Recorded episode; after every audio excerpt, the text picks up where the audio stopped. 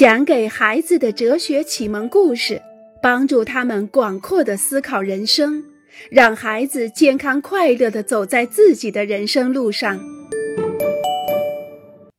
人类并不是纹丝不动的站在那里旁观着这个世界的，他们有梦想要实现，他们有目标想要达成，他们有计划想要完成。这就是为什么说我们每个人都是被权利和义务所塑造的。亲爱的小家伙们，今天我们一起来讲权利与义务的故事。无义务星球。天哪，怎么会呢？还是关门，又白来了。这已经是第三次了。这个电影院到底什么时候才开门啊？艾洛迪一边抱怨，一边再次寻找电影院的营业时间。还是问问住在这里的人吧，迪米特建议。艾洛迪拦住了一位过路人。哈哈哈！这位先生大笑起来。看来你们是地球来的吧？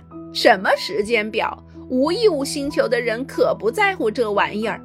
你们可以经常过来看一看。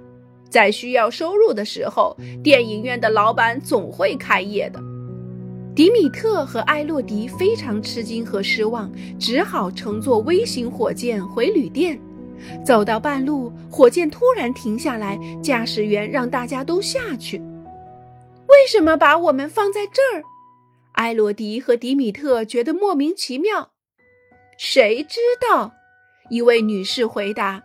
伴随而来的是一声叹息。时不时的，火箭驾驶员会开着微型火箭去溜达一下，说不清什么时候回来，也许一个小时、两个小时，或是一个星期，一切都得根据情况而定。艾洛迪完全摸不着头脑，他问：“根据什么情况呢？”女士回答：“不知道。”然后就祝他们好运。迪米特牵起艾洛迪的手，他们决定干脆看着风景走路回去，不是更好吗？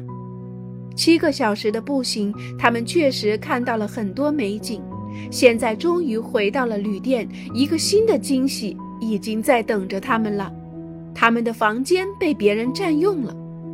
我们已经说过再住两晚，您没有权利把我们的房间给别人的。迪米特气愤地说。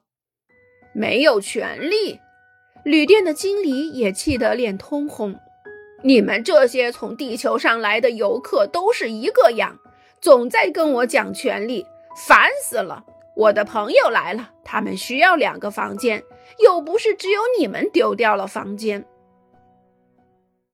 艾洛迪和迪米特特别喜欢旅游手册上对无义务星球的描述，这里没有责任，没有义务。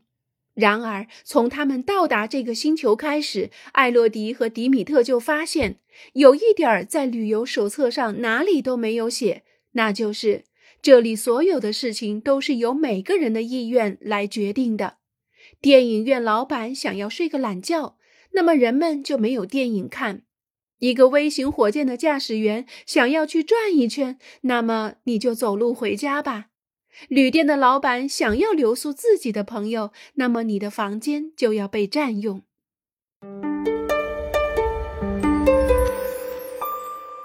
肱二头肌发达的权利。艾洛迪很生气。刚才你应该和旅店老板再坚持一下，也许就可以把房间要回来了。我们让步得太容易了。他埋怨迪米特。坚持。难道你没有看到在我抱怨时他的眼神吗？还有他那橄榄球运动员一样宽大的肩膀，他隆起的肱二头肌，我根本就不是他的对手。他可以像碾只苍蝇一样把我碾碎。迪米特很清楚，继续和旅店老板谈他们对那个房间的使用权利会有什么后果：得不到房间，而且眼睛上还会青一块。现在我们可以认为，迪米特已经懂得了无义务星球的生活法则。所有的权利都由肌肉发达的人所掌握，所有的权利都归属于最强壮的人。走出旅店的那一刻，艾洛迪和迪米特听到了一个奇怪的声音。他们转过身，看到旅店老板躺在地上，他被击倒了。一个大块头的男子绕到柜台后面，拿起钥匙。这个人住在我们隔壁，艾洛迪小声说道：“快，我们赶快离开这里吧。”总会有这样的时候，一个强势的人遇到一个更强的人，自然而然的，一旦这一天到来，权力就会改变立场，走到更强的那一边。然后另一天，一个更强势的人出现了，抢走了这些权利。再有一天，一个更更更强势的人出现了，再次抢夺走这些权利。也就是说，在这个世界上，说有权利做某事。没有任何意义，因为权利是被力量所代替的。一个没有义务的星球，就是一个没有权利的星球。